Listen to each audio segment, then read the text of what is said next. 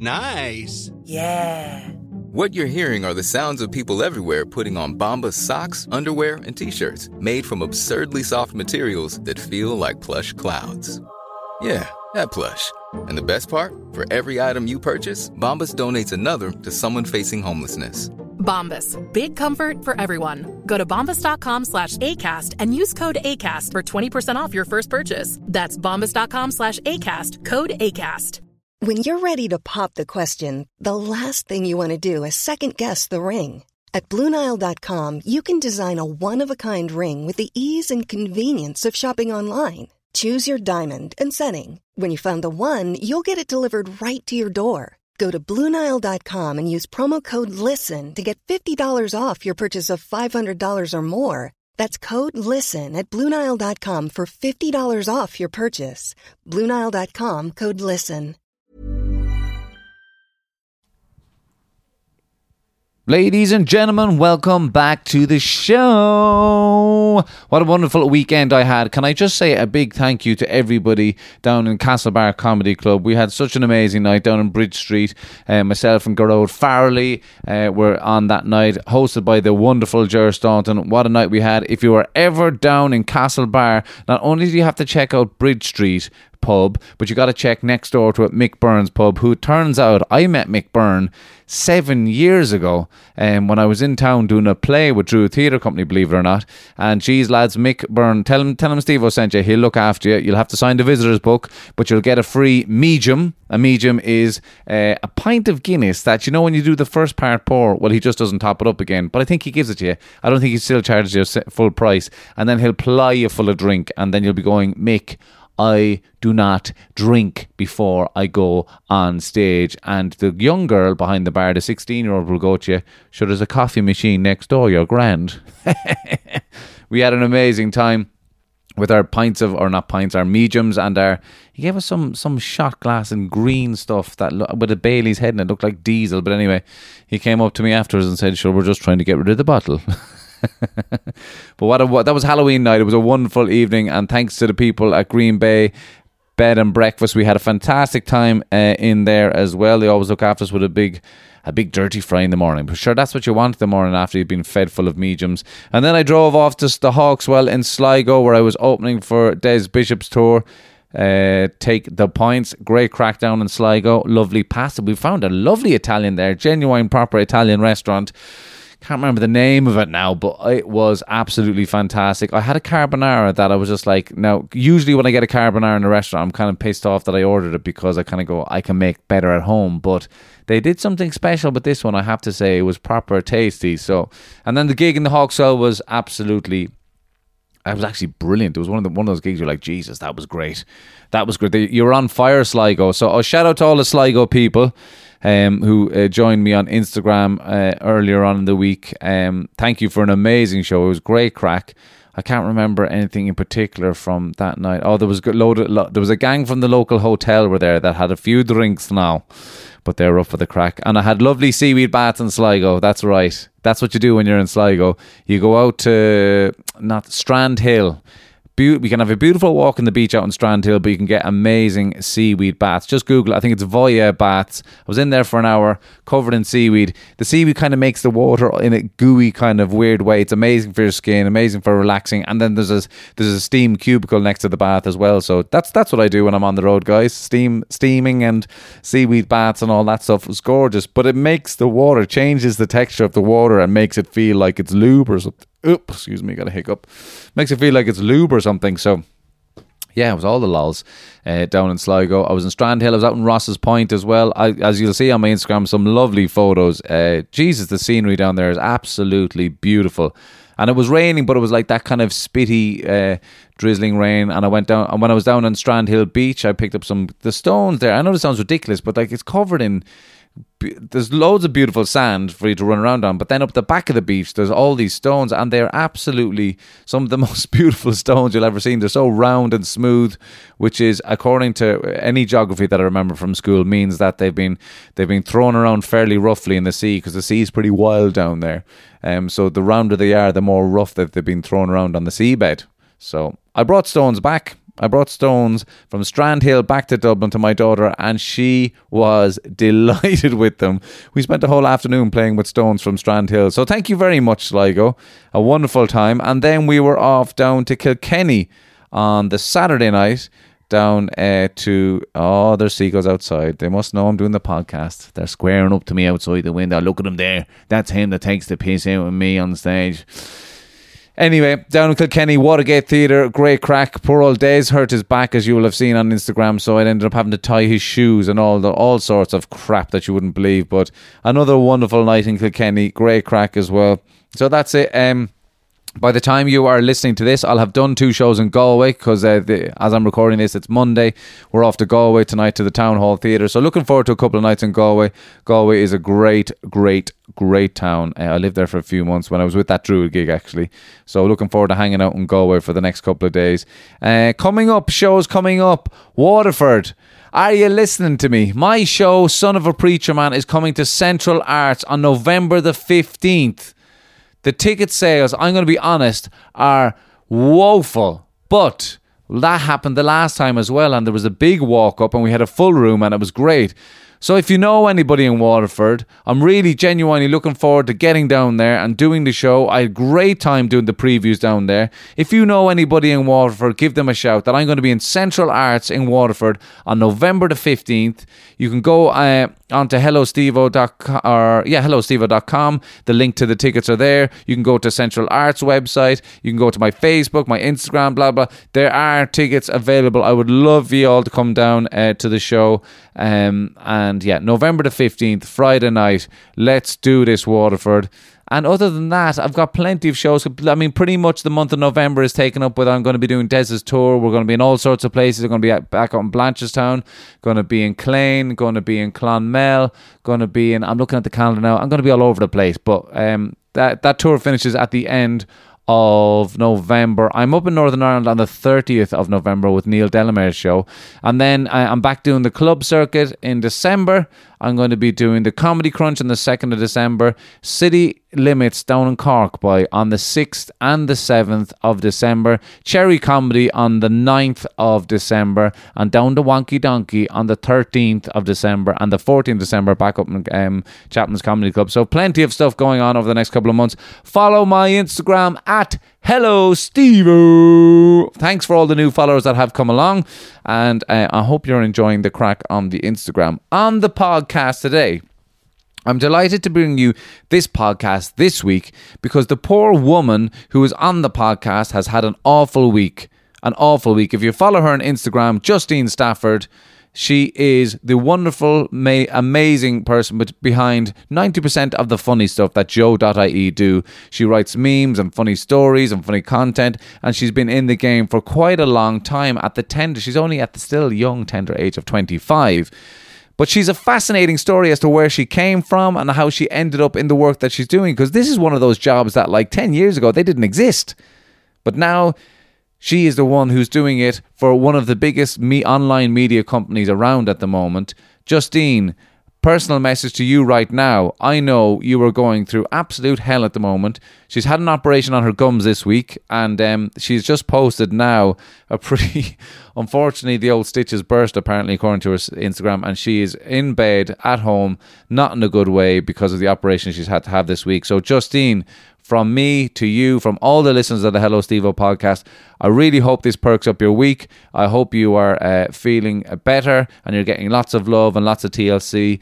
And um, yeah, I just hope, I wish you a very, very, very speedy recovery. This is a fantastic episode. Justine is a brilliant person and she's had a fantastically interesting journey from the small country village that she came from to being uh, one of the content writers for one of the biggest online media outlets out there. She's also doing stand up comedy now as well. She is very funny. She's a wonderful person. But in this conversation, we also hear about some of the struggles that she's had to get to where she is today. And she is still battling with. She's very honest about that. So it's a fantastic conversation. Give her a follow. I'll write the her Instagram handle in the description to this show. But she has enough followers to be honest. She got loads of them. um, but we, she's a brilliant person. It was such a great time having this conversation with you. So thank you, Justine, for coming on to the show. I wish you a very, very speedy recovery, ladies and gentlemen. This is the fantastic Justine Stafford.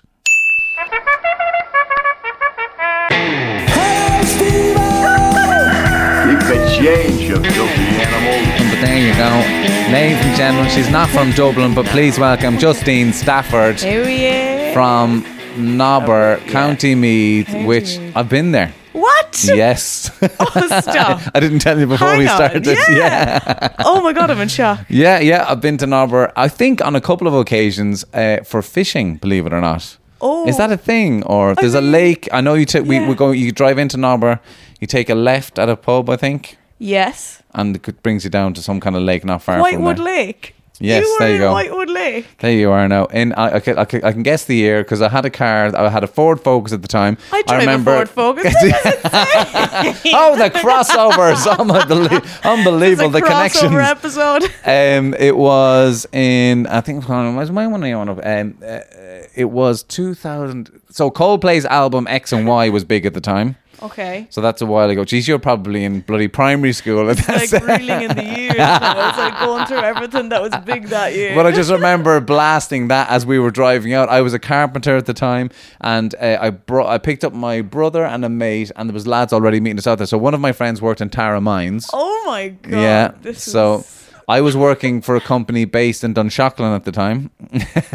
oh, all the hot How spots. did you keep all this from me until now? This is insane. And um, I remember I went back to Blanchardstown, picked up my brother and his mate, and we drove out to Nobber, where the guy from Tara Mines was waiting because there was a great spot there for catching Fishing. pike. And did you catch much? I don't. Um, we we. I don't think we caught anything, but I do remember one of the funniest uh, things ever. Like it's making me laugh now, even saying it. Is I used to help out with. That's right. I used to help out with a youth group in uh, in Dublin 15. So lads Right, from like uh, like working class areas that have you know it was a youth group for young people Yeah. that were struggling, whatever. And um, so the other lad who worked in Tara Mines, he brought some of the lads out already, and they were there waiting. But they're obviously all messers, you know what I Oh, mean? Fishing me yeah, bollocks, do you know what I mean? We're out in the bleeding Lads, cultures lads, here, lads, lads, lads. But my brother was there, and he's like, he's. He's looking back, and I don't know how to describe him. He's like he's in his own world, you know what I mean. But he's, he's he decided that he's going to try really hard, so he will catch something, which is the That's thing that you don't do. Yeah. so I'll never forget him. Like he was crouched and he was holding onto the rod really hard because he was trying hard. And one of the young lads fucks a stone over his head and it makes a big, huge splash, like in his peripheral vision. And he's like, "Oh my god! oh God, Do you see the size of that? The size of that fucking thing!" Well, I still to this day Oh doesn't. I don't think he knows that it was a stone. But anyway, Weird things happen down there because I remember my dad brought us fishing once, and my brother had the rod and went to pull it back. right? And there was like two old men fishing there as well. And your man, one of them, before he pulled it, goes, Don't pull that fucking rod because it had gone into his ear. Oh my! he was that calm. Yeah. Like, don't don't you dare pull that Happens every fucking- time. every time. yeah. So how far is that from your from your gaff? Three minutes. No way. Three minutes, yeah, because we went. I did a film, a little short film. Um, I did a play in Nobber. It's called Awake in Nobber, and uh, we filmed halfway through it. You wrote a play. Well, we were in it. and Oh, we sorry, kind of sorry. it was adapted that we Okay. did about people in Nobber, and it was Yeah. the locals and characters, and uh, it was basically about a wake. And in the first half, it's them going to the wake and the funeral, and then the Sorry, second for half, those outside of Ireland, awake is it's very Irish. yeah, Awake it's a session, really. yeah, Yeah. But it's a session around a dead body, kind of, isn't it? Yeah. Yeah, deadly. so when the person dies, they don't go to the funeral home, do they? They go to the they go or the, the they're yeah, They the do go to the funeral home to have the bits and bobs done, but then they bring the body back to the house where it's from, Back, yeah. and everyone gets have a final send off. Send off. Everyone gets smashed around this body. Yeah. Nine times out of ten, the priest is one of those people. Um, if he's a character, but Yeah. uh, we had the first half is basically that they were going to the funeral, and the second half was after the funeral. And the middle bit of the play was meant to be that what you didn't see on on stage was that uh, he was meant to be buried at sea, but your man that was doing it was locked after the wake, and he was meant to put weights in the body bag, but he didn't, so the body just started floating on the water, right? It looks like that kind of thing as well. Right. Yeah, exactly. So the play was that we would have the first half and the second half then, but you wouldn't see what had happened, just Uh-huh. be them discussing that. But We decided feck it, we go out and film that and show it halfway through during the Ah, interval. Very good. So that's what we did. But like, it looked like a mafia job gone wrong because we'd like got a carpet and a GAA ball and wrapped it up in black bin bags. And like people down Nobber there, Mafia. yeah, people down there were watching us being like. It looked like we were throwing a body overboard, and Oh it was just there God. floating. And we'd a man so you dressed were, up you, as you, a you were in the boat. Yeah, Going out in the boat with this hypothetical body, body, in, yeah, a, in a and we had a man dressed as a priest because the priest is doing the Oh my ceremony, God. and I'm filming it all, and then we edited it and showed it, and that was probably one of the, the highlights of the of the play because everyone Right. was like, didn't see that coming as yeah, well, yeah, there yeah, would of be. course. So yeah. a lot, lot of action down at So that how way. long? How long were you when you? How old were you? Sorry, when you did that. How long Oh, was that? that was four four years ago because I was working in FM one hundred and four at the time. I was Ah. intern. It was first job after college, Right. and I was still commuting, and it broke my heart because I'd be up at five in the morning to get a bus to commute to Dublin, and I'd get home, and we'd have rehearsals from like half nine till half eleven. Then I'd be back back up doing the same every single day. But I loved it. I loved that play, but equally it broke me. You obviously love Okay. love uh, Nobber as well. Like you love that like, where you come from as well. You Yeah. know, to, to commute that far. Well, like where's yeah. the closest? Can you get a bus from Nobber, or you, you you actually can now, Right, yeah, yeah, which is handy. But now I live in Dublin. I have a car, so yeah. Uh, but yeah, no, I am. I, I like it's. It's one of those places where once you say the word, people are like, Oh, "I didn't think that was a real place." That's nine times out of ten what you get. Like, I can't remember the jokes, but I remember those young lads that we brought out had like. I don't know. They were firing out jokes now about this, now about that, blah blah. It's like Mm. it's amazing. So, Uh, give, so give people a, a picture of what it's like. it's small. It's very small. very small village. uh, village. Yeah. Yeah. So I live outside the village, kind of close to like the outskirts Yeah. uh, of the village, in just middle of nowhere. Um, in the suburbs. in the suburbs. uh, but it's just one street long, really. You have your GAA pitch. Yeah. Uh, there used to be a butcher's that's gone now. right. It's into Centra. So we have the shop, one shop, and then we have the post office Right. and two pubs. wow. Yeah. So proper Irish village. There you go. And the closest big town is Navan. so Navan is the closest. Navan would so be is that, so you drove out the you drive out the other side of Navan or you drive north at Navan, is it? Or out the yeah. out Okay, at the just- far side. Yeah, yeah. But towards Cavan basically. yes, Yes. So you can go either Navan is closest or Kingscourt County Cavan are the two Right. closest. Okay. So you're very much on the border. So I'm from Yeah. is like ten minutes from Cavan. Okay. and right. then Carrickmacross so Monaghan is another 10 minutes from there. Right. So, So. how long does it take to drive to Dublin? ah, depends how fast you're going. But I suppose, uh, depends if you're Legally- late. legally yeah. um, I'd say an hour and you get away with it an hour. About an hour. Okay, Depends yeah, what side of the city you're going and that. Wow. Okay. Yeah, so you bad. so you've a, you've a fascinating because for people who don't know, Justine is huge. Like I know you from the internet, basically. That's how I know you.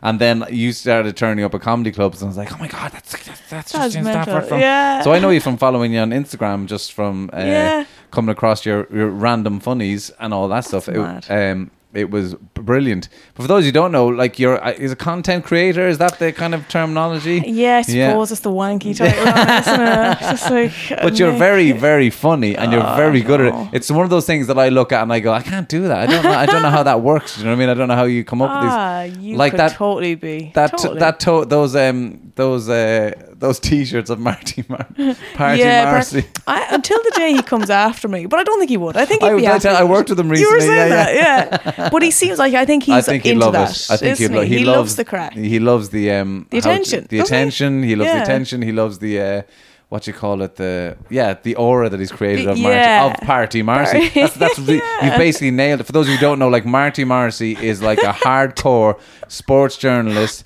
who mainly reports on GAA in this country, Mm-hmm. which is Gaelic football and and hurling, the Irish sports here. And um, he's yeah he's a bit of a bit of a character on the TV and.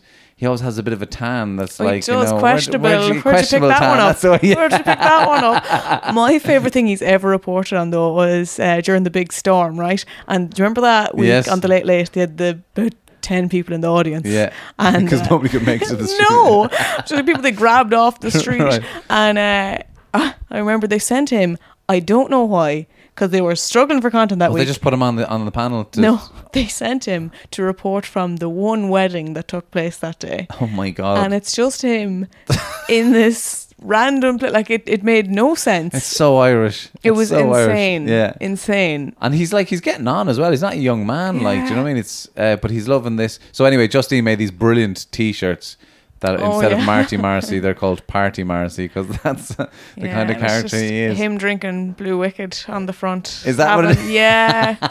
yeah. So So uh, how did you? So, because coming from from Nobber, a small village in the centre of Ireland, to like you know, you're even telling us there about the stuff that you did for your local community play Yeah. and videography and, and stuff like that.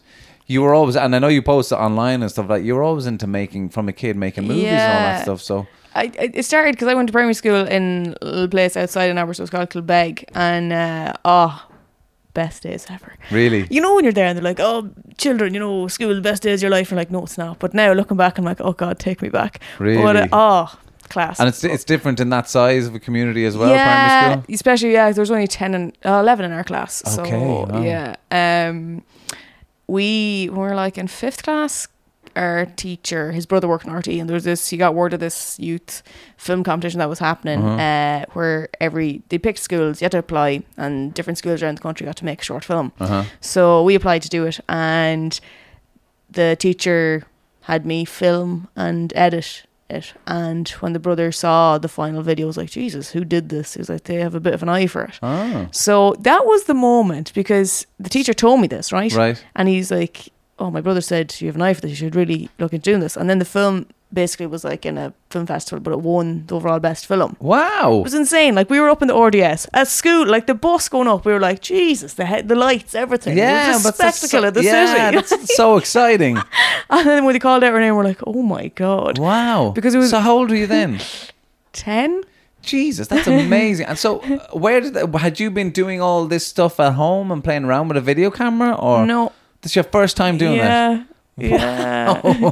so then from that, then uh, I was like, maybe there's something in this. So genuinely, that was the moment. If he had never said this to me or that had never happened, I never would have gotten into it because that Christmas then I wrote to Santa. I was like, come here, give us a camcorder, and So you've been using a school camera to do that, We've just been doing that, yeah, just for that. It's insane. Like, but uh, got the camcorder and then I just never put it down. Like, but I mean, I look back, I look back at footage now, and some of the things I made are so questionable. I just followed my dog around for a day, just following wow. my like. that's an interesting just- mind though to do that kind of stuff. Yeah, just the different angles and everything though. Yeah. That's what it really was. And then doing my own cookery shows. Um, I think I saw. So did you post some of them? Yeah. oh yeah. I made my own theme tune where it's just me going da da da da da da like atrocious. the babysitter was what I found very funny. You had a babysitter. Oh, the poor woman. and she ended up in a few of your sketches or films or whatever it was. yeah, God love her. Tess, she was a trooper because she couldn't remember the lines. So I remember there was one.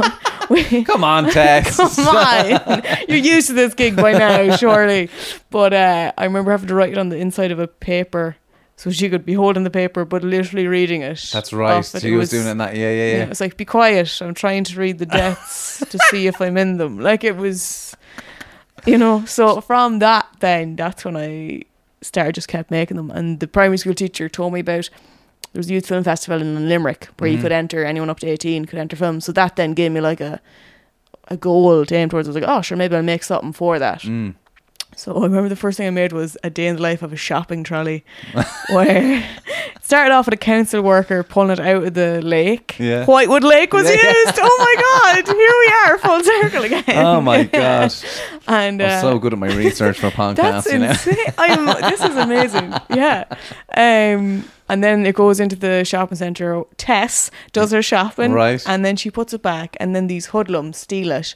And they go messing on it. And then they put it right back in the lake at the end. Oh. So that was the first thing I made. Right, and that was a short film. Yeah. Kind of basically. Yeah. There was no dialogue. It was just Oh, all right, okay. music. Yeah. And how did you even edit that kind of stuff? Did you have a computer that Wi- you uploaded to? Yeah. Okay. Windows Movie Maker. Windows Movie Maker. Wow. The most atrocious, atrocious editing software. Looking back, and we've seen what I use now. I'm like, oh my god, because it would crash because it's Windows. Yeah. And would crash like every 15 minutes. Right. And you'd lose all your footage. You'd be like, The stress of it. yeah. The stress. Oh my yeah. god. But that's So that's where all that started out from, and you you went on to do that kind of stuff. And like, is that what you were into as a kid, or you know, because in small village Irish country towns, it's sometimes it can be like, you're part of the drama society or the the GAA club, and if you're not, it can be a bit like, what the fuck do you do? what do you do? Yeah. I tried the GAA. Yeah. Oh, did you play GAA as well? I did. There Yeah, yeah. Um, a proper Meath woman, huh? yeah. Um, and then slowly realized not for me. But uh, then I was like, I don't really have it. And there was no real groups. There was just GAA. There wasn't a okay, drama group. right. That was that's randomly every year or something. Yeah, yeah, yeah, Two- yeah. A few years they decided to do something. Um, so that's why then the camcorder, like my summers were just spent at my gaff, just filming, Filming. and then recruiting my brother or my family, and like I had then all my grandpa- my grandparents and my grand aunts and uncles in my film that Okay. I entered the year after, Right. um, where it was them escaping from an old folks' home, and They're that- brilliant premises. I mean, I They're don't brilliant. know, but that then ended up winning, and I Oh got my to go to South Korea for a film festival out there. Wow. Like, yeah, and I wasn't gonna go. like that's huge. Yeah. That's amazing. but I wasn't gonna go to South Korea because I had my junior cert mocks, and I was such a nerd. And like everyone was like, "Are you fucking well in I, I am. Like, is that Joe? You you went to No. Korea? Did you go to Korea? Oh, I did. I did. Oh, Yeah. thank fuck. imagine that. Yeah. Imagine if I hadn't. Like, Fucking junior cert. You I joking? was an absolute. Do you look back at school? How, how do you feel about school now, looking back? Because like I still hold a bit of guilt that I didn't do a bit of work, but then I changed school that many times. Uh, Like I failed the Ah. junior, then didn't do the leave, and so then I kind of look back and go, I kind of wish I'd gone to college or something like. that. But do you look back and Yeah. all that and go, Uh, Do you know what? It's weird. When I look back the opposite way, I wish I hadn't have been so stressed out about Okay, exams yeah, and stuff yeah, because I was yeah. a loser. Like I'd never. I just go home and I'd be like doing homework and studying, and Right. I wish I'd eased up a bit because the whole pressure on us was like you know college, Yeah. college, especially because Nobber. Before that, the years before that, majority of people that went there didn't end up going to college. So they were really they'd gotten a new principal in, um, and he was really eager to get people to go to third level. so he, wa yeah, he was under some pressure to yeah, kind of, to get that. Yeah. Um, he was brilliant, principal, Mr. Goggins. But uh, Shout out. was- shout out. But uh, he, yeah, th- there was a lot of pressure. And but the thing was, we never really felt that it was either college. There was never like the idea of there's another way. If that doesn't work, there's always Yeah, another way to get there. yeah. So it just felt like it was third level or nothing. yeah, yeah. Um. So like, Which is what they teach in, in the education system. Yeah, it's so anyway, stupid. I'll never forget. I'm not going to shout out your name, Miss. Right? Mm. But in uh, English class, not far from here, I went to uh, one of the schools I went to was uh, uh, Declan's in Cabra, and uh, Ah. uh, I loved. I actually loved it there. Um, I wasn't because I was probably just academically I was lost at that stage anyway. But I was great at sports in there. Hmm. But uh, she remember I never forget her saying to me and a few of the lads that well, we were all on the hurling teams and doing really well in sports, but we had no. Um, we were a bit lost. We didn't. We had no idea what what the fuck we were going to do after school. And I remember her looking at us and going, "Lads, no leaving cert, no life." And I remember that really just going, Oh my god. I remember me and Patter Carden looking at each other, going, "We're fucked." But hurling, you know. yeah, yeah. But hurling that pays well, doesn't it? How many schools were you going to then? Uh, I think I, I Jumped counted the a other lot. day. I did in over the course of primary and secondary. I think it was in six or seven, Oh my maybe. God. But um, but That's tough because I remember like new kids coming in. It's tough, like. Yeah, yeah, uh, yeah. It was. I was. I was in one school in, in Blanchardstown. Um, that just it was a disaster when we moved. But it was also dealing with like I was talking to I was talking to a friend of mine actually in a podcast the other day, and I was saying even little tiny things like I went to a decent primary school in Midleton and Cork, and then Hmm. moved to the secondary school that no one from that primary school was going to. So everyone was going to another secondary school, and I yeah. went to the other opposite one. And I loved the other one that I went to, but little things like in maths class. Everybody knew algebra, and we hadn't done algebra in primary school. But because they went to a primary school that had done algebra, all Mm. That of a sudden just- maths is forgotten Ah. about. So and you're not you're you're 12, 13, you're not going to go, um can I just get a refresher and all that? So it's just like it's you're just lost. That's it, you know, you lost. So th- little things like that happened. I moved from then when I moved from Cork to one school in Dublin and then to another school, depending on the teachers you had, you were learning different Irish. So you know, there's Munster Irish and there's Connacht yeah. Irish and all that. So Irish was out the Oh, window for secondary school as well. Um, I didn't really, yeah, but anyway, that's uh, Why did you pick the school that no one else was going to? I'm sure I didn't. My parents, all, Ah, all, all okay. religious. So we went. To, now, don't say this out loud, anybody. But we went to the Protestant primary school, and um, but they all went. That's why to you've an orange mic. Um, uh, uh, we went to because we were we were we were we were Protestant uh, extremists. We were born again Christians, right? Oh, yeah, That's what my dad did for a living. Yeah. So uh, we were in the Protestant primary school, but they all went to the Protestant secondary school. But that was a Ah, private okay. school. Oh, And we had no money. No, we no, were in a con- no, council no, no, estate. no. so we went to the Christian Brothers then secondary school, which Mm. I which I loved. But um, but then everyone in our estate went to the community school. They didn't go to the to the Christian Brothers. So I was the oddball, no matter if we Ah. nothing worse. But I'm, we're to here. Here we all are talking about secondary school. Like I'm talking about it like as in nearly 20 years ago. You've Yeah, like, you've only done it um, Twen- seven years ago. 2011 was my 2011 leaving you did your leaving cert. Holy Yeah, shit. Yeah. Do you know what I was doing? This will make you laugh. What I was doing in 2011, I went back to school in 2011 Oh, at 25 to do a PLC I'm course. 25 now. There you go. oh my god. So you look back on school, and what were your interests subject-wise in school? um, Did you get what you wanted, like to get to third level? I did, yeah. Like, I mean, the course I wanted was. By the way, that, that noise, sorry to interrupt Yeah. you, is those Our assholes fans. across the road that have, have been going on since half six this morning. that must they're be fun in the morning. They only, they only, ah, stop. Well, actually, I didn't wake up. The missus did. Uh. Those bloody builders. oh, it literally only started this morning. no, uh, well, they've started, I think they started, yeah, maybe last week they were doing bits and pieces, but hey. But sorry about that noise, guys, but you know what it is. But anyway, Yeah. back to Justine school. Um, yeah. So the course I wanted was 320, and I got 560. Oh, Unbelievable. Jesus. I know. Which I means you applied for the wrong bloody course. Yeah. Well, this is the thing because I was back and forth constantly because the two big interests I had were art and media and home ec, food, Ah. and I like literally on the day day where you fill in the CAO application, I changed it 11 times back and forth between. Oh, you must have been stressed off your head. Oh, horrifically! Because the thing was, like, everyone was like, "Oh, you should be doing art. You should be doing media. It's what you know you're good at." But I was so terrified of freelance and not having a permanent job. At that age? Yeah, Ah, I mean, th- this level of fear in me, uh, and my parents are very much like, "You should be a teacher." That's just kind of the That's norm. standard, in- yeah, yeah. Because they, they're worried about you, basically. that's the Yeah. thing. They're like pensional job, and you Yeah, could be doing the media in the summer. Yeah, I'm like, right. So it was constantly this thing between like do what you love or do what sounds sensible. So that was I was either between media or doing home ec teaching in Uh-huh. Sligo, and they were back and forth all day. And then it closed applications at five pm, and I had just landed on media, Oh, right? Dun, dun, And I was like, no, I've, I've made the wrong decision. I wrote them a big letter apologizing. Yeah, uh, apologizing, saying, "I'm so sorry. I just the the stress of everything, and I don't know what I'm doing." And This I've is the Central wrong- Applications Office, Yeah. the national coordination for young people's um, applications to third level education. I just remember taking Yeah. tens of thousands, hundreds of thousands of applications, and Justine is writing a letter. Yeah, Justine from Nobber down here. I put on a card with a sunflower on the front. now I just remembered it. oh, that's so But sweet. um, yeah, sent that to them, and then literally they sent it back with a big rejected stamp on it. The whole like I was, I was like, "There's a Oh. The whole stamp for this."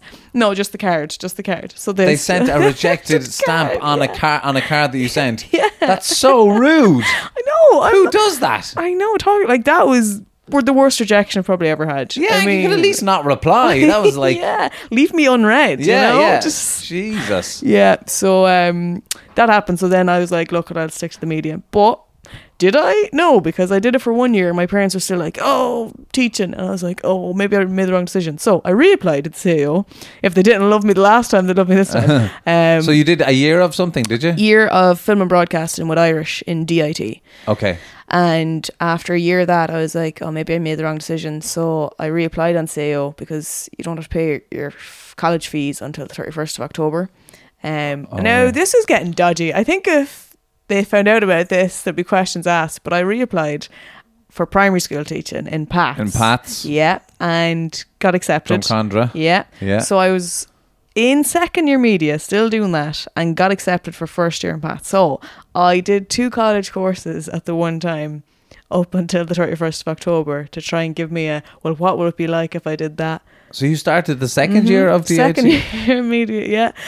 Meanwhile, so an, a lecture would end there, and I'd be like, right, well, I'm off to Pat's. And they'd be like, what are you doing with your life? And That then is I'd, hilarious. I'd go I to- wonder has anyone ever done that. That's brilliant. I no, it's a grey area, I think. and then I'd be over in Pat's and they'd be like, "Oh, did you just do your leaving cert?" I'm like, "No, I'm actually in college at the minute." And they're like, "What is happening?"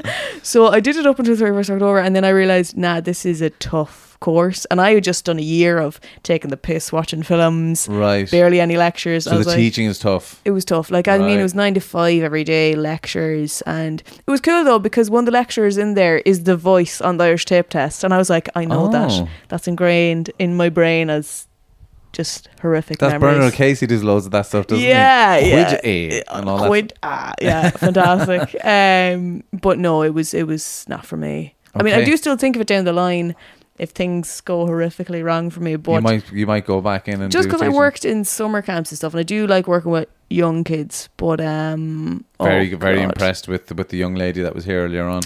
My Yeah, my young daughter Justine was straight in teaching her. we were away. we were at the doctor's At the- office. at the we had doctor's the stethoscope out. Yeah, Yeah. very. very I was very impressed. Yeah, yeah. She's working a lot of hours as a junior doctor, I have to say. Stephen. yeah, she's full on, She's yeah. flat out. Flat out. Wow, so that's well, that's impressive. So you stuck Uh, with the media in the end, in I DIT. did, Where yeah. which DIT was that? Where was it based? Aungier Street. Right. Okay. Yeah. Yeah. Oh yeah. I actually had to do with a mock thing there for. sure. I should have known that. Yeah. Ah. A mock. Um. At one point of the course, they have to do make up their TV show or something like Yeah. that. Yeah. Yeah. So I was an interviewer for somebody in their TV show. Yeah. Yeah. Um. Oliver Dingley. He's he he dives for Ireland. He's a. Uh, what you call? He does the Olympic diving basically Wow. off the board. Yeah. but he's studying that in DIT. Probably so going to say for go. soccer, like he dives. Yeah. um, Boo. uh, but Hey, uh, when was that? That was that's a good question. That's one of those things that I need to keep a record of my jobs somewhere I- because I'm it's all over the. I don't know. It's I I'm think so it's within the last year. I think. I. Okay, because I find it ever since leaving like school or college, I have no, you know, because you'd have semesters or you'd Yeah. have terms. I'm like, oh, that's a way to measure Yeah. where was where I was in my calendar. Yeah. Now I have no. When you're freelancing, Way. it's like yeah, it's a When bit of a. that? Now, as a comedian, it's like festivals. You kind of measure That's versus true, festival. actually. But I mean, one. if it's that's kind of outside the summertime, then Yeah. The rest of the year is a bit of a write off. You know. Yeah. Um. So you can't remember what. So you went from there to to FM 104. Yeah, so I left and uh, which I- is Dublin's radio station. Although it's it's it's, it's not national now, is it? It's much more than Dublin. Dublin, very much Yeah, Dublin. okay. Yeah, like I mean, I left and I didn't have a clue what I wanted to do still, and I the whole freelance thing because generally when you leave, you want to specialize in something. So Yeah. like I had in final year you have to pick between documentary or drama or radio, and I went for documentary. Now we had a module in third year of TV production. That was my favorite, favorite Right. by far. But you couldn't made like you couldn't do that in fourth year. You couldn't specialize in that. Right. So I kind of knew or thought I wanted to go into more TV, media, that kind of thing.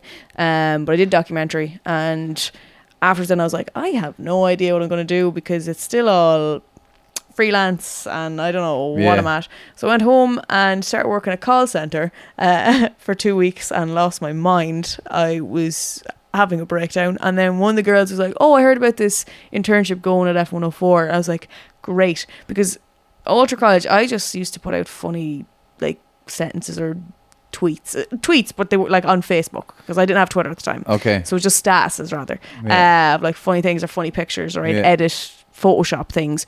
And people are always like, that's gas. Or if I met people on nights out, they'd be Right. like, oh, that picture was gas. So that was starting to become a thing, social media, I suppose, big at that time. So the internship was for At social time, media. how, how long was that now? That I can't be that long ago. yeah. like two or three years ago, was it? Well, like, yeah, it was 2013. 20, Sorry, one second. Can I, I just picking up uh, one second there. I'll move back. 2013. 2013. That's where we were. Sorry about that, ladies and gentlemen. That's me being an amateur, leaving all the doors open in the house. If the builders weren't making enough noise, sure, why don't you leave the doors open, Stephen, and uh, Just the let washing them machine come can go in as well. Yeah, Make their tea. It can be. um, so 2013. That's when you start doing all this funny stuff yeah, on Facebook. I was just staring. It was Facebook was big. was at that meme? time. A, co- okay, so this stuff No. moves so fa- No. fast. A meme wasn't a thing in No. those days, right? Okay. No, so this is how quickly things are moving. Yeah, so like back then it was just like funny statuses or pictures or stuff Yeah. from nights out even or stories like that. Uh, so I was putting up stuff like that and people were like, "Oh, that's funny," and uh, I was like, "Huh, maybe I should keep doing this." I don't know. Right. And then that internship then came up when I left college. So that would have been 2015. I want to say I left college, Okay. and uh, they advertised for that. So it was doing their social channels. So I was in their office doing Facebook, Twitter, Okay. Instagram, and Snapchat. Now Instagram had literally just started, so Right. that was trying to build that up.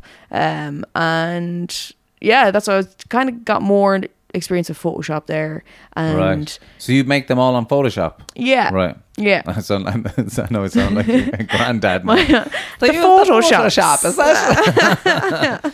right. Um, and from that, then uh, I think Joe had actually seen a few things that I'd made, and someone had told them. One of the guys working with them was like, "There's this girl I see her doing a lot of stuff. She might be good to get in because they were also looking for someone to do their social. Right. So they got on to me and asked, "Would you be interested in coming to work with us?" So this is Joe.ie for those of you who, I mean, most everyone in Ireland and maybe some of the UK are going to know now as well because Joe's gone into the UK Mm. Very as well. big, yeah. Um, but it's this huge online media channel, I suppose, Yeah. media website that does content from podcasts to, um, to Instagram to writing writing pieces and all that. yeah. It's um, it's huge at the moment. So to get in there was just like Yeah, but this is mad because this a was cool, back. yeah. Yeah. cool dude. Yeah. But this was back now before they were really what they are now.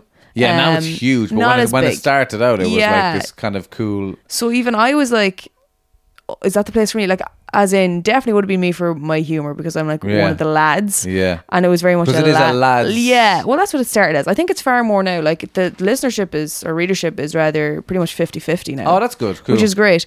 Um, Because it, it was lad. It was basically supposed to be a lads magazine, yeah, thing, wasn't it? Yeah, yeah. I think when it started, which was a long time even before when I was there, it wasn't even really that Yeah. as much. Um, so I thought about it as well because it was another internship. I was like, oh my god, I need a job, job. Yeah. But I was like, feck it, I'll do it. Uh, I think it could be really great, and it bloody was. Mm. Uh, the guy that I was working with. Gary Carroll, who I adore, uh, does all these videos, and I was a big fan of his in school. So like he would did. I don't know if you've ever seen all the Daniel O'Donnell flicking your bean videos. They're, I think I have. Yeah, yeah. That's a while like ago. now, these- yeah, yeah, years Yeah. ago. They're like dubbed over videos that he did. And when I came in and I was like, I'm working with you, I was like, this is a god. And I was Yeah. like, oh, and like I would go home telling people you don't know who I'm working with. And so he taught me so much in Photoshop. And Right. I was like, this man was a legend. And we got like in the early days there, it was just every day we just come in being like, right, what we take the piss out of today. And I remember Okay. my first day working there, he just photoshopped the mustache off Marty Whelan. And I mean, that you're just Wow. like, wow, this is what is this? So that, that, that, that comedic mind, that's what I'm fascinated about in, in your work online is that like, that's why I was saying I can't do it because it's, it's a complete different comedic sensibility to think in those terms. You know what I mean? So you think Yeah. comedically through through uh, like what like even to think what would look like to take off Marty Whelan's mustache. I know. Like who even thinks that? Do you know what I mean? But it's like, but, but you were evidently doing that from a young age when you were doing all those videos. That that mind was I there. think you that know? maybe, yeah, I think maybe that was where it all came from. That I always had a bit of interest in comedy anyway. Yeah. Um, well, even the premises of those stories and short films you're telling, Yeah. that's funny. you know what I mean? yeah, yeah, Yeah. Um, so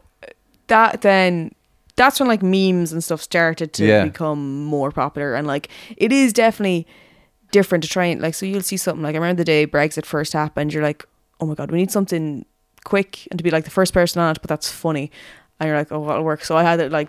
Britain has left the group on a WhatsApp chat. Oh, So that's that's I remember that one. Yeah, yeah, yeah. You know, so you're trying to think, but like that is definitely something that like uh, I wouldn't have been like. You have to kind of get into that habit of that mindset of what's Okay. memes and meme culture, and like memes move so fast. I there's a lot of like things on Twitter that people are talking about. I'm like, I have no idea what you're talking about or this Right, format. okay. There's just so many. It's just gotten so big. And is everyone doing it, or is there like because you know you say you meet that guy Gary Carroll? Is it like Mm. Where did he learn it from, or is there a group of his peers that are doing it, or is it just Justine and and Gary doing it, or like a, well, I mean, he even would have done stuff. He, he's big into music and stuff as well, and he's done a lot of stuff with Rubber Bandits actually. Ah. And he's he's from Clare, Okay. Limerick, that whole yeah? area. But um, he I think did a music course in college and was Right. always doing funny videos online. Okay, and it yeah. seems to be, but that seems to be when I look back, that was such a different era era on YouTube when it was just doing funny videos. Whereas now YouTube is very much like YouTubers who are like a job. documenting their Yes. lives. Yeah, Yeah, documenting yeah. everything. Yeah. Yeah, Uh, and that's not like when I look back at his videos or mine, because I don't really do anything on YouTube now. It was just a different time in the internet. It's Yeah. so it's crazy how fast it moves. Like, That's very. That's a great observation. That's very true. yeah. Oh, I That's- don't know. That's just what I've noticed. It's true, and, and, and the connection there you're even making of between, for example, you growing up in Nobber and um, ex- I look at what the Rubber Bandits did. Like they might, they might have had more time because they were in Limerick, you know. Yeah, and I do think that's where Gary was the same of Right. just rural kind of. Rural Ireland, so you have more time to fuck about basically Yeah. and find all these silly things. Yeah. Yeah. But it's bizarre because I was doing that at a time like with a camcorder where no one really had access to good quality cameras. But sure now everyone Yes. on their phone You alone. can do it on your has- phone, yeah. And it's definitely something that everyone can pretty much do now. yeah. So it was a different time that not everyone was doing this back then either. Yeah. Like I was the only one in Nobber in our class anyway. they'd be like, you know, if it was a rainy day in our secondary school, they'd be like, sure, put on Justine's YouTube. And I'm like, oh my God, please. this is making the bullying worse. Because like I'd have videos on there of me fucking juggling and I was such a tomboy. And the videos like me in an old Man United jersey and a waistcoat. It's atrocious and tracky bottoms. and I'm like, this is why I'm being bullied, people. it's like, you know, so character Just for building. following it's all, Man United, that's just yeah. that's the bad bit I heard there. I actually support Liverpool now. Oh, do you, is- what? yeah, you get you I sort of know, Liverpool now. I That is controversial. Oh, shout out to all the Liverpool fans. Yeah. Do you know I did an, I did an episode of this with Karl Spain. We did a football episode. So Karl's United. I'm You're Arsenal. Arsenal, yeah. yeah, yeah, yeah. But um, Jesus, I've had Liverpool fans go- like come come up to me, kind of like a mate of mine, going, "I have I met up with a friend there last week. We went for a pizza and go see Tommy Tiernan, and he sat down. and He goes, "Ca- I- I've a, I've a bone to pick with you now about that episode with Karl Spain. Liverpool are not." Blah, blah, blah, blah." I was like, "Oh my god!" It's a conversation I had a month ago, but like it's uh, it's fascinating the football rivalries. People, some people hold on to. yeah. But how do you change from Man United to Liverpool? Okay, okay. So Man United Apart from always being fickle, sorry. okay. So Man United has always been in my family. Like everyone's pretty much Man United. So growing Right. up, that was just what you were born Yeah, into. yeah, you know what yeah, I mean? yeah. You didn't have your own choice. in Didn't it. have a choice in So that, the no. jer- yeah. So the jerseys were all then hand me downs from my Yes. brother, cousins, this crack. And then when I actually started to know, I was in school, secondary school, and then I got really into the Beatles. Oh, and yes. I loved the music. Amazing. We've a lot of crossovers. fucking Uh, d- I've got some Beatle uh, relics around here to show you. Oh, after, but yeah, yeah. I'm they just came loving- down. I have a hard day's I'm loving night. the rubber duck. The rubber duck. That's Jason Byrne gave me that. Ah, and, fantastic. uh, but the there was a I have a hard day's rock. A hard day's rock. A hard day's night. vinyl somewhere. It was on that Oh, wall. I don't know where it is now. Oh, it's down there. Anyway, I'll show you later. So you're a Beatles head as well. yeah. So Fa- have you got a favorite Beatle? I mean, I like saying Ringo because he's the one known. Right, no one's you know gonna what I pick. mean? Yeah, yeah, yeah. Yeah, And if- so then your Yellow Submarine's your favorite song. Of course, yeah. um, but uh, I started really getting into them, and I was like, I really like Liverpool as a place. yes. Um, and Brilliant, that's, brilliant city. I bloody love it. It's brilliant. Oh my god! And anytime I've gone there, I just love it. And that's when then in secondary school, then I kind of changed. Started to switch, yeah. the, Yeah. the change happened. But I, Liverpool's very much in, in my my grandmother was uh, was Liverpudlian, born there. oh wow, And my uncle now lives there since since the eighties. He's got four kids. So he's got four Scouse kids. I don't talk like that. And stop Oh. Asking me to say Jersey Juzek. And but he it so lives two roads away from where my grandmother's father had a sweet shop in Liverpool. oh my Um, god. but it's what that- are all these crossovers? I know, in- but but that's the um that's the kind of city it is. It's kind of all those Mm. connections are all over the place, and you know I walk from his house. But last time I was over there, my uncle was doing a gig in hot water, and uh, I stayed Mm-hmm. with him, and we did. Uh, he brought me for a Beatles walk around because I was like, I'd like to do the Beatles tour to see where everything is. He's like, we can do it. I can bring you. And so we walked. We walked for a couple of hours. He brought me to John's house where he lived with Aunt Mimi. Oh my god! And he brought me to Paul's house. And he brought me to Strawberry Fields, and they're all within walking distance of his house. It was That is fantastic. insane. Yeah, yeah, it's great. It's great. It's amazing. It's amazing city. Yeah, I love it. And I've see now I love my brother lives in Manchester. Ah, Uh, So that's how much of a diehard Man U fan he is. Um and I kind of controversially well I from Manchester I adore Oasis. Like they're Yes, my other big too. band. Yeah. Like they are my Yeah. favourite band I would say. Um but just a comparison when I've been in Manchester compared to when I've been in Liverpool, I just far prefer Liverpool. And my brother, like, my brother's a vegan and he really artsy, and I can see that. I'm like, when I go to Manchester, I'm like, oh, this makes sense. Yeah, yeah, yeah, yeah. Uh, but I just prefer Liverpool, Yeah. and Man United are gone to shite. I am enjoying well, that. I yeah. am fucking enjoying that. It's amazing. It's heartbreaking to see for my family because like they'll go over to Old Trafford and go to games and all. I'm like, don't do it to yourself. yeah, I wouldn't because like I, I genuinely think there's a possibility of them being in a relegation battle. Honestly, it's it's atrocious. It's hila-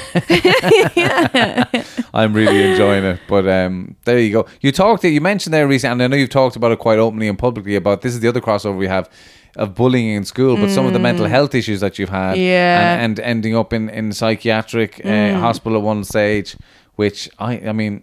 I've I've been I've talked about that a lot recently because of the show that I did and I talk about it in that but that's a tough place to, a tough Yeah. place in your life to be in as a young person isn't it Oh, absolutely. Especially because well, I was in it in twice. I was in in care, and the first time though was when I had anorexia in secondary school. So that was I was very overweight as a child, and when I went into in primary school, it was all grand. We were all a little family. No one mentioned it. I always felt out of place. I always felt like that weird in, even in primary school Yeah. right okay um and But the switch to secondary school is Oh. fucking brutal, isn't it? Yeah, but especially when you say they're like you're the only kid that went to your Yeah. th- like a majority of our school would go to these other two schools, and then there was this third school in Nobber that was like if you wanted DOS, go there. Right. And this is where they got the new principal in who wanted to try and get everyone to go to college. So that's where I went, and Okay. a few of us went, but they split us into different classes. Yes, pretty much. tough. And there was two of us kept in the same class, and uh, it was just so tough to try and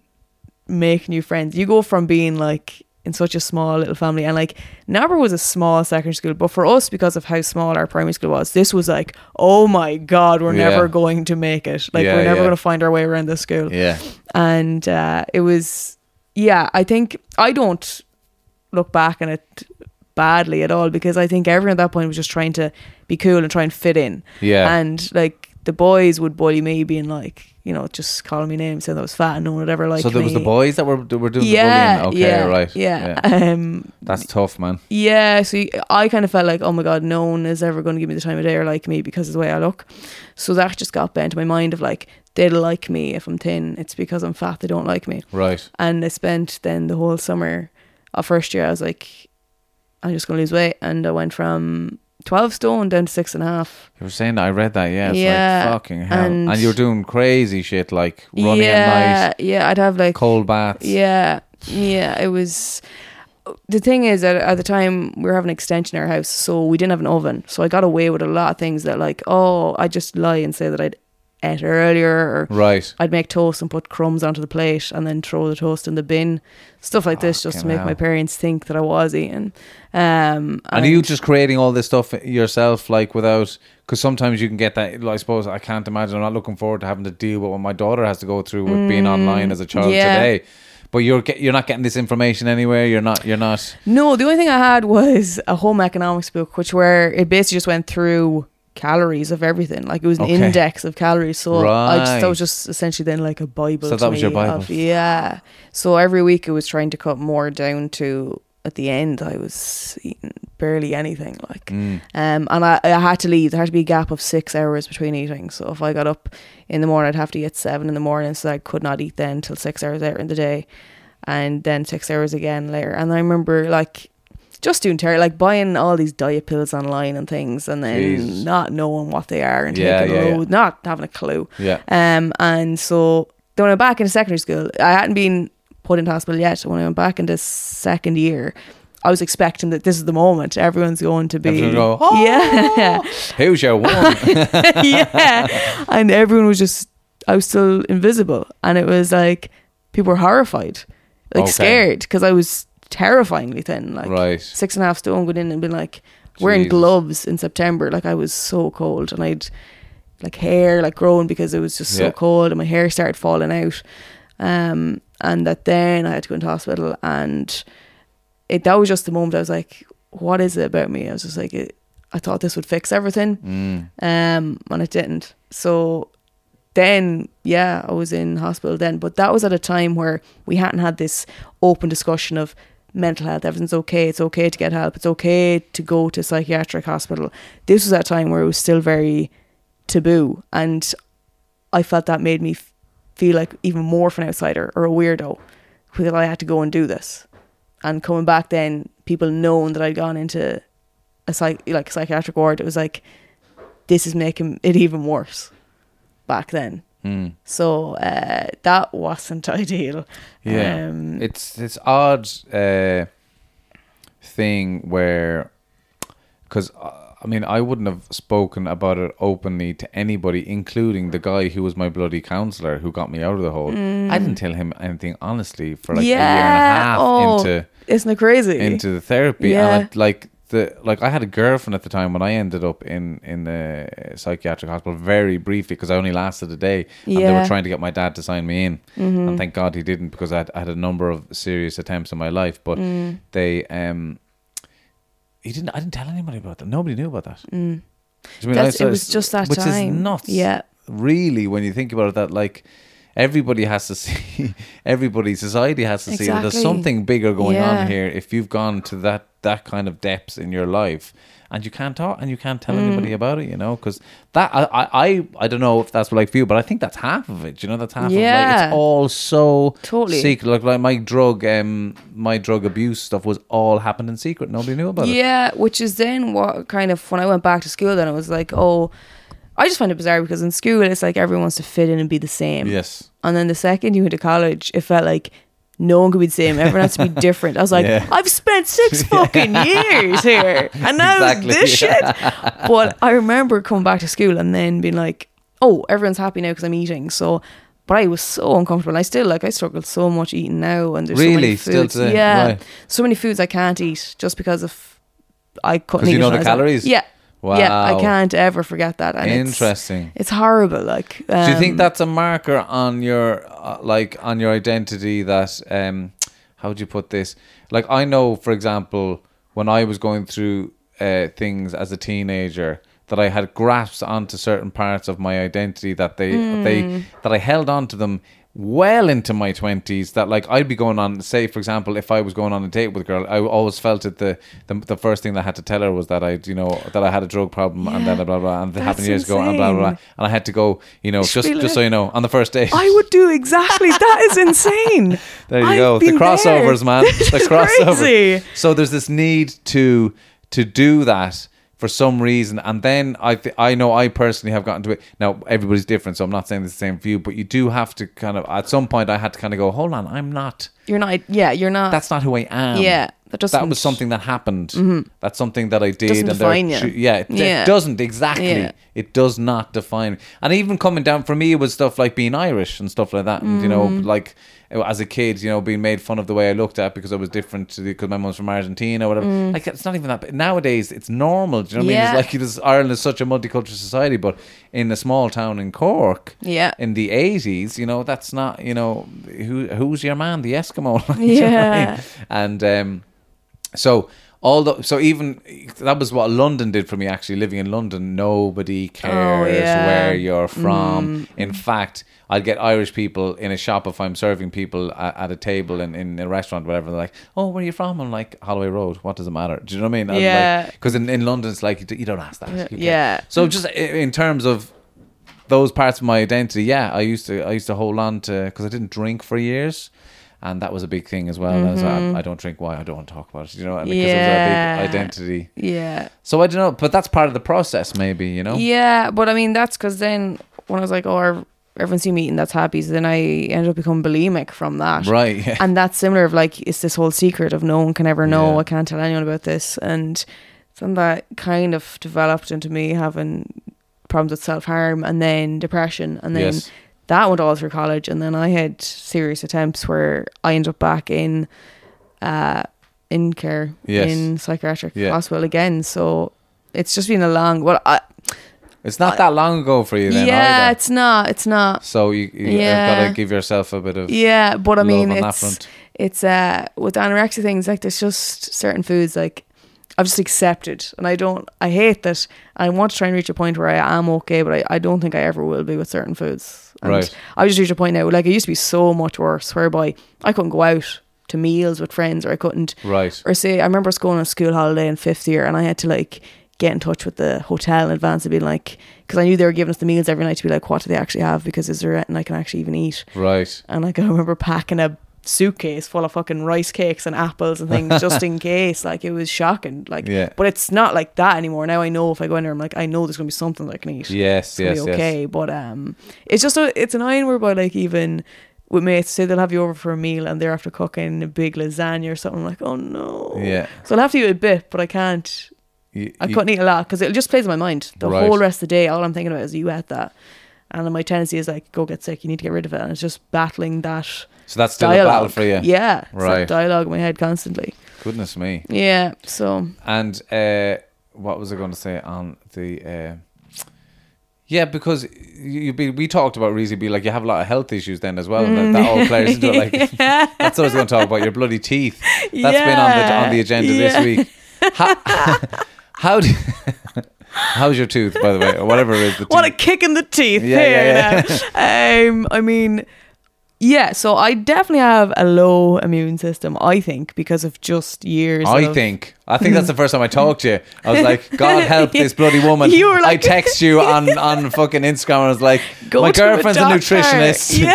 Yeah. you need to have a word about about eating and about like how you can heal your body with exactly. the food you eat. Yeah, Because yeah. you were just like, go to a doctor. uh, because I think that's a combination of when I was in college, the house I was in had no central heating. So I think this might have played a factor in it. Right. And equally, my just food, relationship with food and things I eat probably do not help me having a very strong immune system. And I have very low blood pressure and I always have since anorexia, I've always had that. Um, so all these things add up. Feed- yeah, they feed each Yeah. other. So I would definitely suffer a lot with just even picking up chest infections, Yes. throat infections the whole time. Yeah. But that probably stems back from even bulimia and just I would have a tendency to get more throat and chest infections from Yes. that too. Um and I yeah, I just it's always done. So I would take a lot of antibiotics for, for that, Mm. which then just basically kills all your antibodies, so you're not able to fight Yes. infection. So Yeah, it's just a course. vicious cycle Of course, that keeps yeah, yeah, going on. It is. Um, and then the teeth started playing up because of bulimia, and I was like, I should really go get them checked to see. Because If, of bulimia. Okay, Yeah. Because you're constantly, because you puke up. yeah, This Is so the acids that- acid, okay, yeah. right. So it's that, but also because the things you're generally binging on are like high sugar foods, so you're getting dig- like cavities and stuff like that. Yeah. So I went to a dentist um, to get that kind of sorted, and uh, just ran into problems because of. Maybe dentists doing things they shouldn't have done as Oh, well in the Yeah. past? Mm, Oh, right, Yeah, okay. yeah. Oh, So dear. yeah, a lot of issues. But most recently, I had a uh, abscess form, and the whole jaw got infected. And That's why I saw that. yeah, There's somewhat. So, so can, can I ask you what does it? You you you document this basically Yeah. On Instagram mm-hmm. every day. Yeah. Does that give you a sense? but you because I'm I suppose again it's you know people express themselves differently all the time, but you you you enjoy expressing it to people because it gives you some sort of. But there's good feedback on some level, or you have good relationship with your with your followers. like people have gone on to me been like, I have no idea how you're doing this because I had to go get one tooth dealt with, and you've got like Yeah, eleven. I'll- I don't know how you're Yeah. doing this. I'm like, yeah, it's not fun. it's not fun, but you kind Um, of enjoy you enjoy the kind of. I'm like, uh, I kind you of make you like, turn into fun as well, like you know. yeah, that's the like my whole face is swollen. I'm like, Yeah, sometimes I don't know if she's joking or not. I'm like, yeah, you know. Um, so yeah, because of like. It was kind of like I think a lot of time I don't like going onto Instagram and being like my life's fucking great, isn't it all perfect? Because there's so much of that Yes. shit, and it's not Yes. true. None Yes. of that is true that you see. lie. So I'd rather just show people this Yeah. is fucking real life. This Yeah. is the shit that happens, Yeah. and yeah, I'd rather I'd rather see stuff like that, like Yeah. relatable stuff. Because I've seen other people that go on and they've had health things or gone to get procedures. I'm like, oh, I've had that done. That Yeah, makes me yeah. feel a little less. Maybe it comes Relatable. From, yeah, maybe it comes from those times back in secondary school when I was in, you know, psychiatric ward and feeling like I'm, Yeah. I'm the only person going through this. Whereby if you see other You're people, out there, okay. that's what it kind of feels like to me because I would do the same with going to therapy or things like that. Do you? where, Okay, right, yeah, yeah, just okay. to be like, I think that's far more. Mm. I probably see people talking more about going to therapy than I do to the, they get a load of dental work done. Really, we'll have a days. chat Yeah. afterwards. Who do you follow on that? Because that's going to be interesting. I'll, we'll have a chat afterwards about who to follow. Because yeah. that, that's interesting stuff. Because you, as uh, I read as well, you've been doing cognitive, you've been working out cognitive Yeah. behavioral therapy, and that's been very helpful. But you're saying it's quite, It's it's, just quite hard work as well. Yeah, yeah, it's really you have to really invest in it and want to. yeah. It's a lot of work and a lot of like repetitive thought processes that you have to go through, and it, it can be just days when you're having a really bad day. Like I can't be bothered doing this. It's Yeah, just it's yeah. easier to just go back into the negative and go down and spiral. Um, That's one of the things I talk about on stage. Actually, it's it's the thing about being depressed is that it's fuck. It's easy. It's the easy option, so and then easy. and you're always right. So it's like it's addictive being right all the time. You're Yeah. like, yeah, that fucker is a cunt. He shouldn't have beeped you in the in the game. You know what I mean? Yeah. And so that is easy, you know. And uh, and then you, you know it's easy to sit at home, stay Yeah. in and sleep and stay definitely, in bed, man, definitely. watch a bit of Netflix. My That's- cousin, my cousin was going through some cognitive cognitive behavioral therapy It's, stuff. uh, he sent me the sheets. He was like, "It's great. It's working well for him," and blah blah. It's doing him the world of good. He sent me the sheets, and I don't think I've read them. I've gotten the same. I've Yeah. people done that to me in the past. I'm like, ah, and I have a workbook, and it's like, will I even open it? I'm so bad at times. It's just so is it a daily thing, or is it when you feel you're struggling with I things? yeah, more so when I'm struggling. I should be doing it daily, and I'm Okay. just very very bad. Yeah. because life just gets too stressful. Yeah. Um, but definitely when I'm trying, when I'm really struggling with things, because I would just suffer more. So I'm doing more gigs. I actually with anxiety to be like, it's okay, you're going to get through this. Like I, I don't know. you I suffer about doing gigs. Yeah, I do. Ah, I so really performance do. anxiety. Yeah, that definitely is. Yeah. But just with, with work and different things, and I uh, don't very insecure in that. Like I need a lot of reassurance of, am I okay to actually do this? And like I would have to. I have different friends who know this by me now to be like, Justine's going to message me about this kind of thing. Like, do you Right. think, did I do the right thing in this scenario? Do Yeah. you think? And they're like, yes. I wouldn't. I wouldn't be texting me now after this podcast. Right? you're not going to get any reply. Because I, you're doing a great job. Full stop. So I've told you live. This is on the Yeah. podcast. No text after it. Right? you don't need any reassurance. You've done an amazing job. It's brilliant. Um, that's yeah so that like and and it's like in my head i know it at some level but i just need someone to reassure me you are 100% right in this scenario. Like said said something to someone in work i'm like did i do the right thing there? Like yes. I'm like are you sure? Because i just don't want them to hate me. I don't want them to think blah blah blah.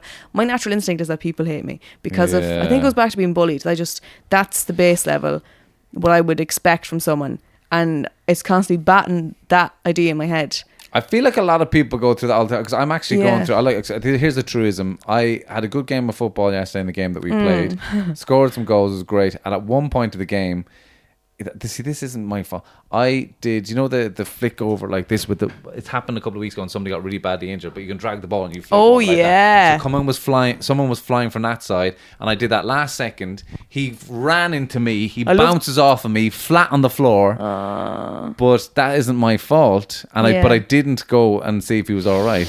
And we played on and we scored. yeah And I feel like he thinks I'm an asshole now. Ah, well, I mean, Do you know what I mean? game. That's the game. That's the, game. beautiful That's it, exactly. And I, sh- Yeah. I always shake hands with everybody afterwards and all that. That's- but that's the kind of thing I that is know. Mm. niggling in the back of my head 24 hours later, which and it's pointless. I know, and it's never like just. It's never going to fix it. it. Is thing. I know this as well. It's just like, and you know it as well. You're like, there's no way he can hate me over that. So what's the cognitive behavioral therapy on that? to basically get in at the start to be like, be realistic here. Of like, okay, how realistic is what you're thinking, or is it? And then to basically stop it from the get go before it spirals any further. And when you start to go any further, to go through the whole process again of, are you? What's the worst case scenario? Or how realistic is Right. what you're envisioning? Like it's So you break it, but you Break break, down. down. the logic of it yeah, basically. And that- essentially, and yeah, okay, interesting. yeah. Because you're not a hater at all, Justine. You know that. Well, you don't, obviously.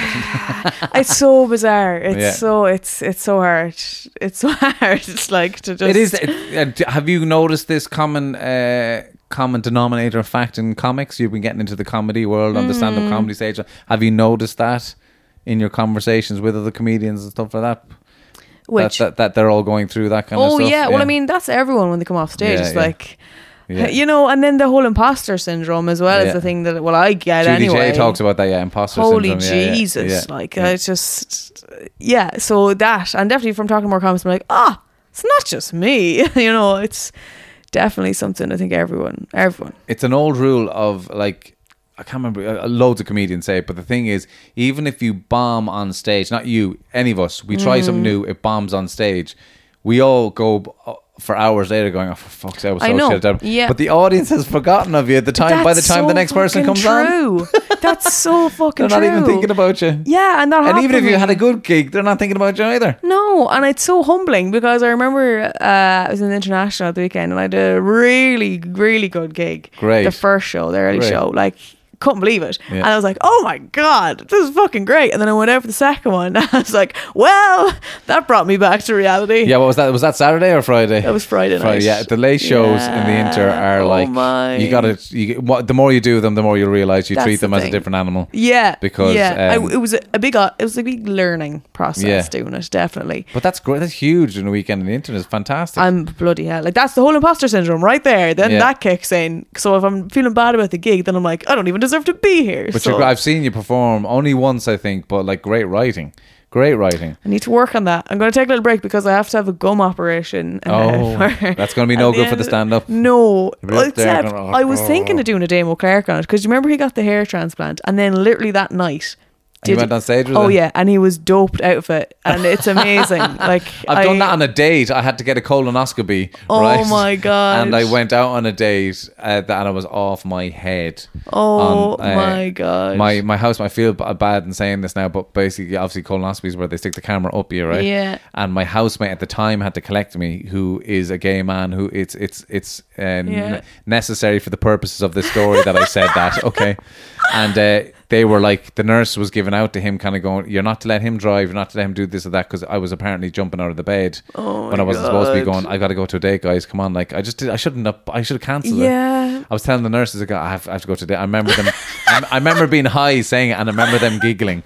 And Oh. um, so he comes and collects me, and uh, he was. We're getting the lift down to the car park, and he says, "Now Mm. you don't. You know, you're not supposed to be driving." They said I'm supposed to. do. I was like, "I think I've got. I think I've got something in my bum." And I pull down my trousers in front of Oh him, show my him my ass, and go, "Is that lube? Is that lube on my ass?" I'll never forget him. He completely turns around and goes, "Oh my god, pull the trousers up, pull the trousers up, pull the trousers up," and the be- and the, the, the door goes ding, and it's about to open. He's like, "Pull the trousers up, pull the trousers up, quick!"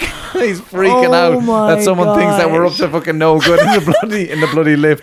That So- is a good friend Yeah. right there. That is a good friend. yeah, but I did. Well, he let me go. I drove to the bloody date and went on the date, and I do Oh. remember saying stuff to her that the next day I was going, Jesus Christ, what am I saying? Um, wow. what did I say? But anyway, But I respect your dedication to the date.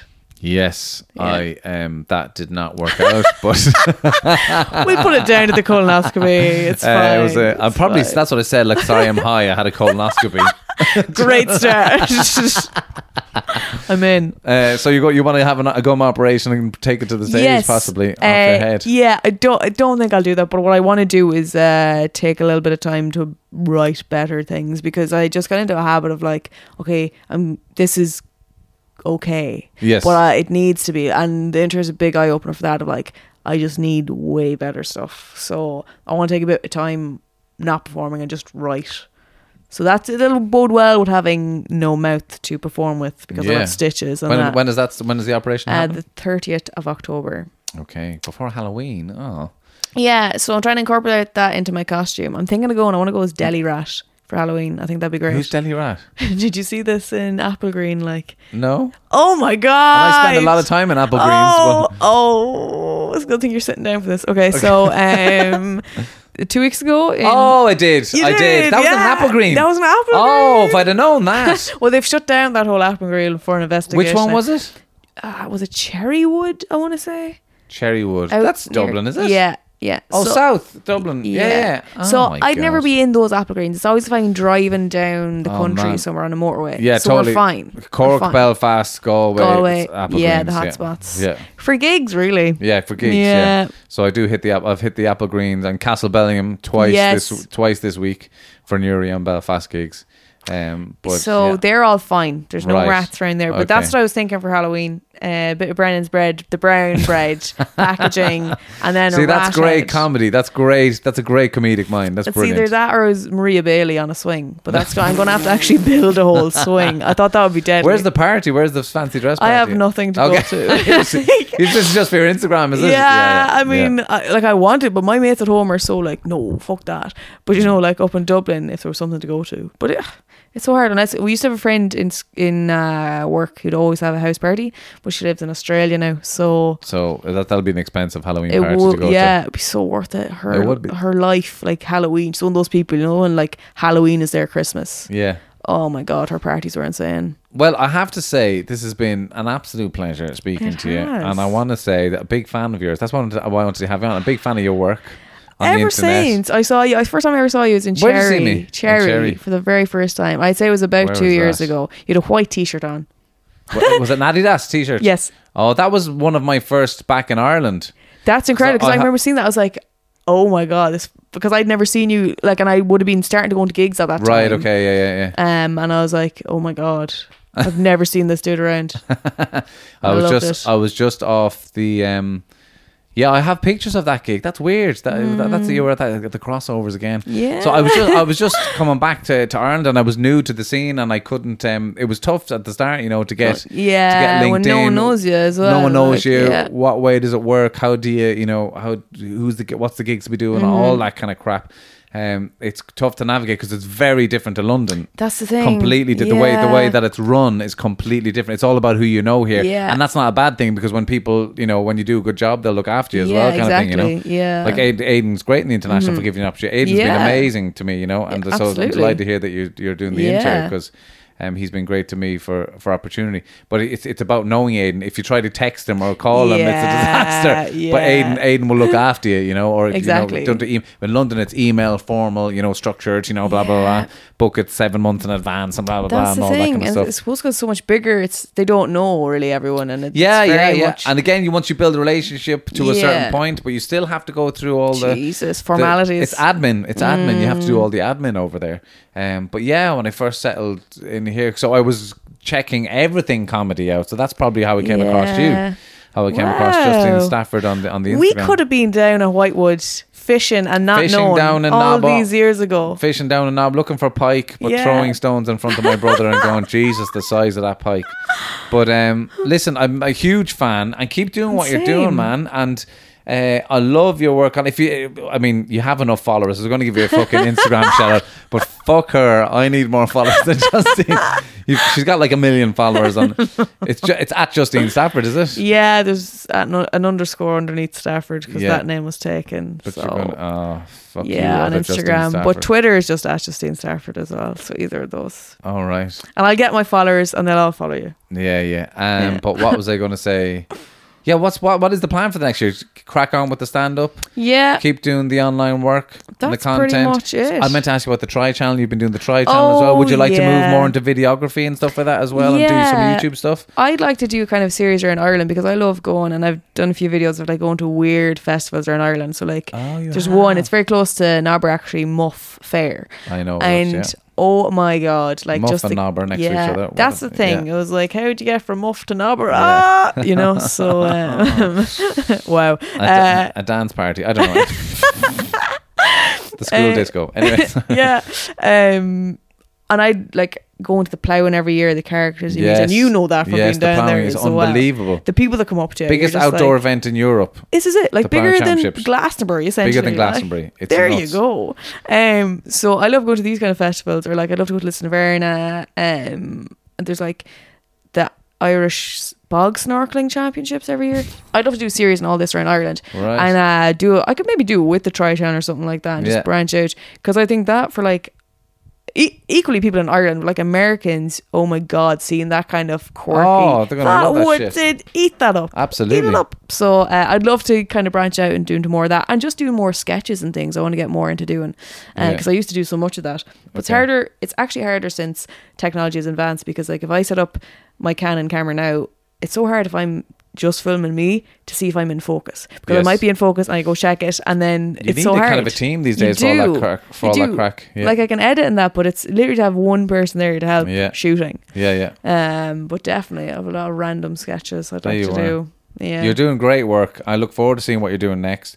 I look forward to seeing you are going to write your first hour sometime. I look forward to seeing what that is. see, yeah. You, I'm looking forward to seeing what you do as a stand-up and you're working. on- And thank you so much for being open and honest about uh, about And your you your challenges. But like, it's great to to because I'm I'm ignorant to a lot of that stuff and um you know eating disorders and the the mental health issues that go with that. And to hear that you're being honest about it and still going through it, but Mm. you're still being funny. I think that's That's yeah. That's the real world, now- man. Yeah. Um, yeah. So I think I- I'm sure, I hope there's other people listening who are struggling with certain challenges that you know this could be helpful as well. So genuinely, Totally. thank you so much. Yeah, and if you have a colonoscopy, don't go on a date. That's what we've learned today.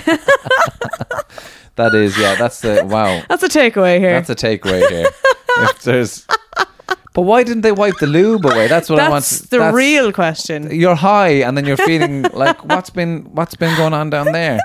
They should have wiped my bum bum. Yeah, there we go. We'll leave on that, I think. Good night, Nobba. Thanks for having Thank me. you. Come here now. You go look